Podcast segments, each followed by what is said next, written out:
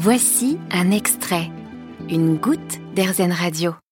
Nous rencontrons aujourd'hui Charles-Henri Besser des Heures. Bonjour Charles-Henri. Bonjour. Charles-Henri, vous êtes professeur émérite HEC. Ça veut dire que vous étiez professeur à HEC Oui, j'ai été une petite trentaine d'années euh, professeur à HEC. J'ai pris une retraite il y a quelques années. Et euh, l'école, comme beaucoup d'institutions universitaires, donne le titre de professeur émérite à des professeurs qui continuent à avoir une activité, en quelque sorte. Donc vous participez encore à des jurys, euh, des, des formations? À des séminaires. C'est un professeur à la retraite, mais qui reste un peu actif. Merci pour cette explication, parce qu'on a toujours un petit doute. Enfin, moi, je l'avais. Alors, à HEC, vous êtes donc intervenu régulièrement en tant que professeur. Oui. On peut vous lire euh, deux fois par mois dans euh, Entreprise et carrière, où vous écrivez une chronique sur la vie de l'entreprise, sur le management, le leadership, un tas de sujets qui nous intéressent à RZN Radio et dans le cadre du mieux travailler. Vous avez notamment écrit concernant l'optimisme. Oui, alors c'était une chronique qui dont l'idée m'est venue début janvier. Euh, on, sortait des vacances, rappelez-vous, il y avait 300 000 cas d'Omicron, personne n'avait le moral. Je me suis dit, il faut booster un peu, avoir une nouvelle énergie. Et j'ai écrit cette chronique qui a eu un écho formidable puisque j'ai dépassé les 92 000 vues sur LinkedIn, ce qui est quand même incroyable. Donc l'optimisme est porteur C'est absolument, ça a beaucoup touché les gens, ce qui m'a impressionné. J'en suis à 45 chroniques, c'est de loin mon meilleur score. Comme quoi l'optimisme est vraiment un, sujet, je veux dire, qui touche personnellement les gens. Alors, est-ce que vous voulez nous dire, à votre sens, ce qu'il faut mettre en œuvre en termes d'optimisme? Parce que c'est une, une notion qui est très large, très vaste.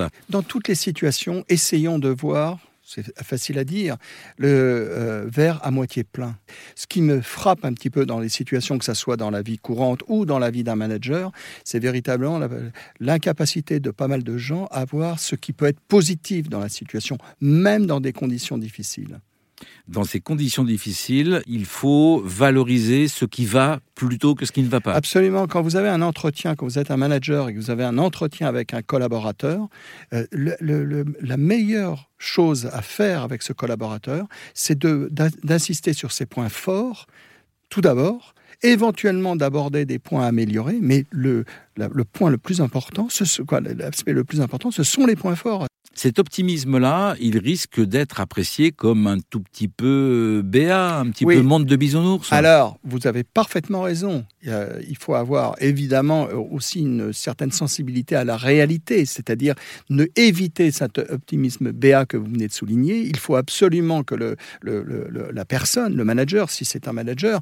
voit euh, en, le, positif chez l'autre personne quand elle est en entretien, mais des points d'amélioration. C'est-à-dire que ce n'est pas un monde de bisounours quelque sorte, si vous voulez. Est-ce que les entreprises peuvent réellement, à l'occasion de cette transformation en cours, le travail n'est plus le même que ce qu'il était avant cette crise sanitaire, est-ce qu'elles peuvent intégrer vraiment l'ingrédient optimisme dans leur nouvelle manière d'être? Écoutez, euh, je crois que tout à chacun peut euh, se rendre compte que pour motiver une équipe, il faut euh, avoir une attitude, euh, je dirais, de joie. Ce qui m'a frappé tout à l'heure, j'étais à un, déjeuner, il y avait la, la, présidente Europe d'accord. Eh bien, ce qu'elle a dit, dans une entreprise qui a perdu 90% de son business, je ne sais pas si vous voyez, en avril 2020, eh bien, ils ont réussi à me, continuer à motiver les troupes, toujours en voyant les éléments qui pouvaient permettre à l'accord de redevenir une entreprise qui marche très bien.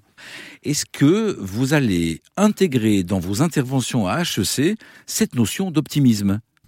Je suis depuis une trentaine d'années un peu vu comme un spécialiste académique de la fonction ressources humaines. Or, cette fonction, elle est souvent présentée négativement.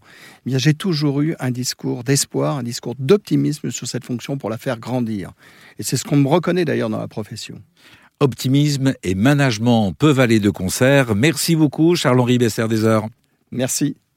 Vous avez aimé ce podcast Erzen Vous allez adorer Erzen Radio en direct. Pour nous écouter, téléchargez l'appli AirZen ou rendez-vous sur airzen.fr.